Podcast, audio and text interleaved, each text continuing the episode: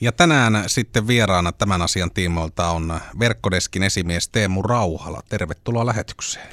Tervetuloa, tervetuloa. Ja sä oot tuttu ääni myöskin uutisista, eli radio on sulle myöskin tullut tutuksi tänne u- uudistuksen myötä. Joo, joo, tosiaan kyllä nämä luurit on, luurit päässä on tullut tässä jonkin verran istua, se, seis, seistyä ja sitten tota uutisia luettua, että että siitä, sitäkin kautta niin kuin tuttu ääni.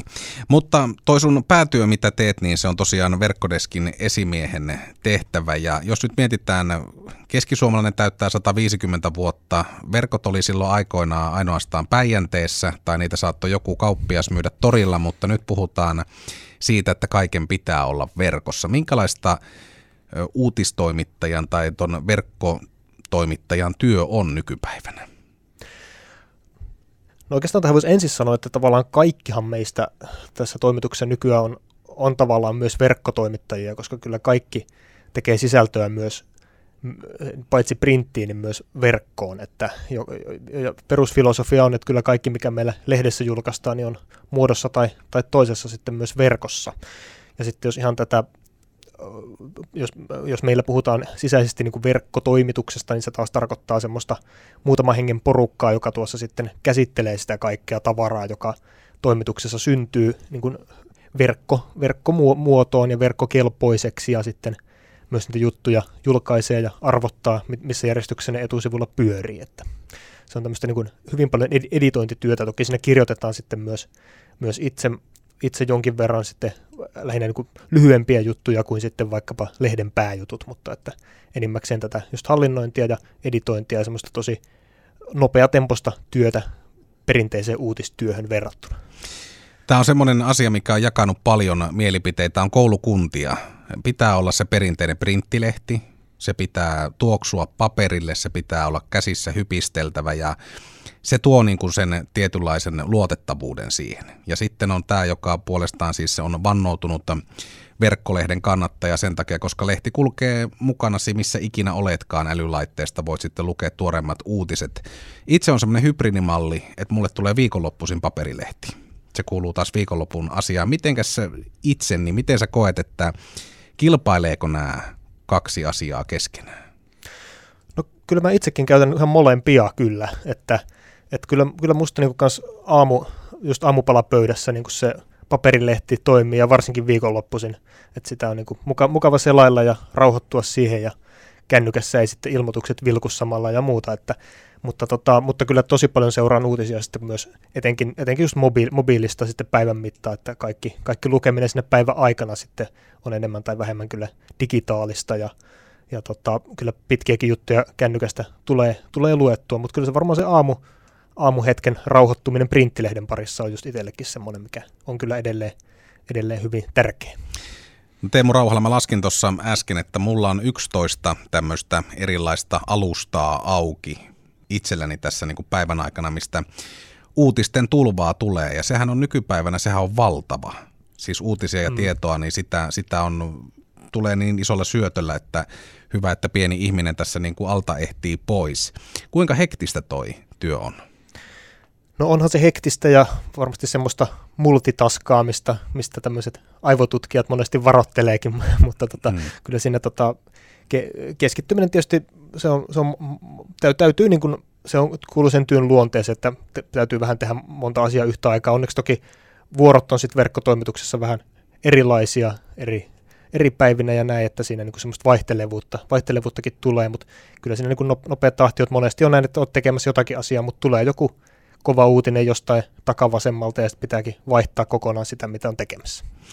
Niin, ja se varmaan myöskin tekee sen, että jos ajatellaan sellaista perinteistä ajatusmallia isosta jutusta, niin siihen varataan paljon aikaa, sitä mm. toimituksellista aikaa, ja sillä on tietty deadline ja ilmestymispäivä.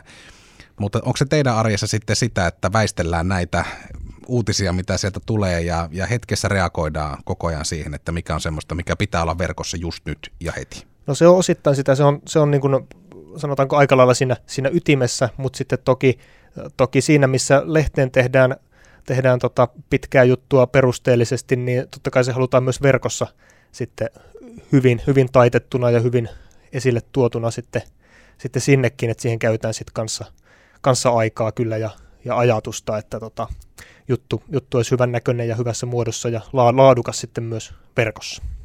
Keskisuomalainen tunnetusti on ollut tämmöinen median edelläkävijä monissakin uudistuksissa ja asioissa.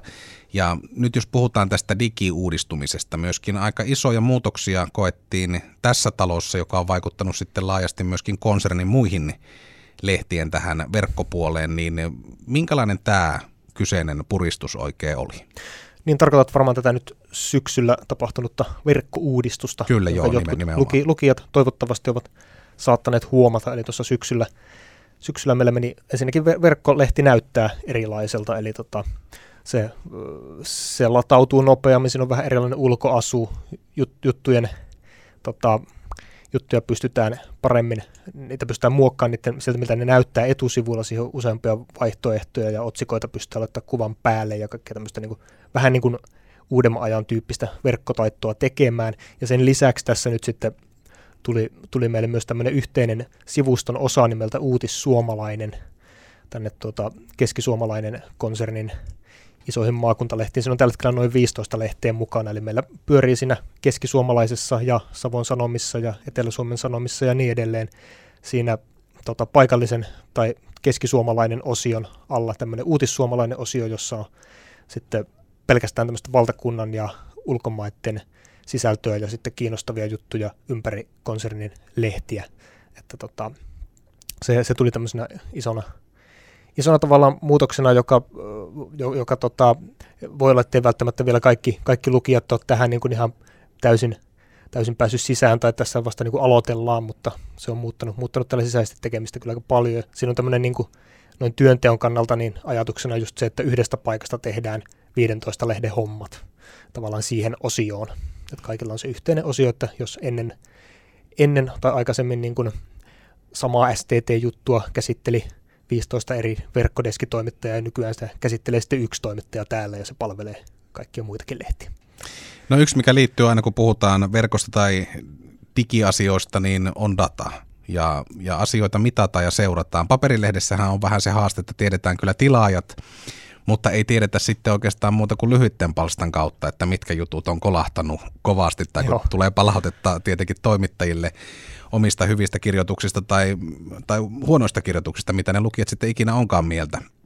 Mutta tuossa verkkomaailmassa niin sitä varmaan seurataan aika tarkkaan, että mitkä jutut kiinnostaa ja kuinka paljon luetaan ja vietetään aikaa niiden parissa.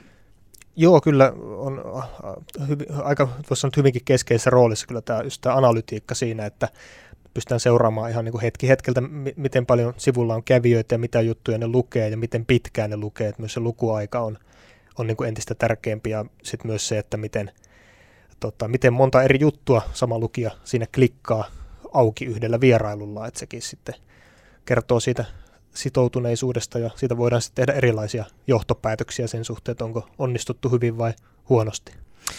No sitten on pakko heittää viimeisenä kysymyksenä Teemu Rauhala tämä perinteinen kristallipallokysymys, eli kun katsotaan kauas tuonne tulevaisuuteen, niin miltä media näyttää sinun mielestäsi, jos otetaan nyt vaikka aikajänteeksi viisi vuotta ja kymmenen vuotta?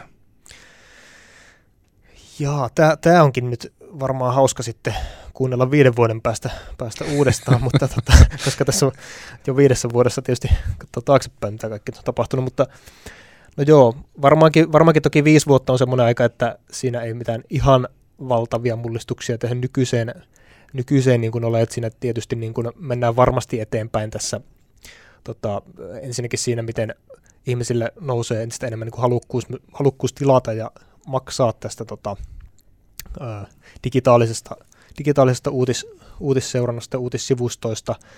Ja varmaan niin kuin jos tämä sama, sama trendi niin kuin verkko, verkon suhteen jatkuu, niin näin se on, että ne, ne ketkä pystyy digitilauksia siellä, siellä saamaan, niin ne, ne sitten selviytyy varmaan viidessä vuodessa. Jonkun verran saattaa karsiutua, karsiutua nykyisiä lehtiä valitettavasti pois ja sitten kymmenessä vuodessa vielä, vielä jonkin verran enemmän, enemmän mutta tota, kyllä, se tähän, kyllä tämä kehitys tällä hetkellä näyttää näiden isojen teknoyhtiöiden, niin kuin Facebookin, Google ja Google ja muiden tota, ympäröimänä niin kuin, niin kuin siltä, että kyllä se niin kuin tilaaminen on nimenomaan se, mikä tässä on, on niin kuin keskeisessä roolissa, että uusien tilauksien saaminen verkossa, verkossa niin kuin painottu en, enemmän sinne suuntaan kuin sitten siihen, että haettaisiin isoja kävijämääriä ja klikkejä, koska se klikkien tuoma mainos, tuomat mainoseurot on kuitenkin sitten netissä sen verran ollut vähenemään päin niin kuin näistä juuri isoista yhtiöistä ja kehityksestä johtuen. Eli sun arvio on se, että vahvat hyvät sisällöt, niin niistä ihmiset on valmiita maksamaan ja käyttämään niihin myöskin aikaansa tulevaisuudessa. No kyllä joo, että kyllähän se sisältö tässä on nimenomaan niin kuin se, mikä tästä ehkä äskeisestä hieman jotenkin jostain syystä kauhean talouspainotteiseksi menneestä puheenvuorosta voi, voi niin vetää, vetää tota noin, niin johtopäätöksen on siis se, että, että kyllähän se sisältö on se nimenomaan, mikä, mikä ratkaisee. Ja että jos ennen on ollut semmoisia selkeitä monopoliasemia vaikka tämmöisellä maakuntalehdellä, niin nykyään sitä ei enää ole, koska kaikki pystyy verkossa lukemaan mitä vaan ja kaikki on tavallaan sillä tavalla sam- samalla viivalla, niin tota, paikallisuus on tietysti meillä se meidän ykkösvalttia tietysti pitää pystyä palvelemaan sitten valtakunnan ja ulkomaiden ja niin koko, koko uutispalvelussa pitää pystyä palvelemaan. Se on tietysti iso haaste ja sitä kovasti, kovasti halutaan sinne, sinne pysyä edelleen, edelleen tota, hyvässä vauhdissa. Kiitoksia Teemu Rauhala.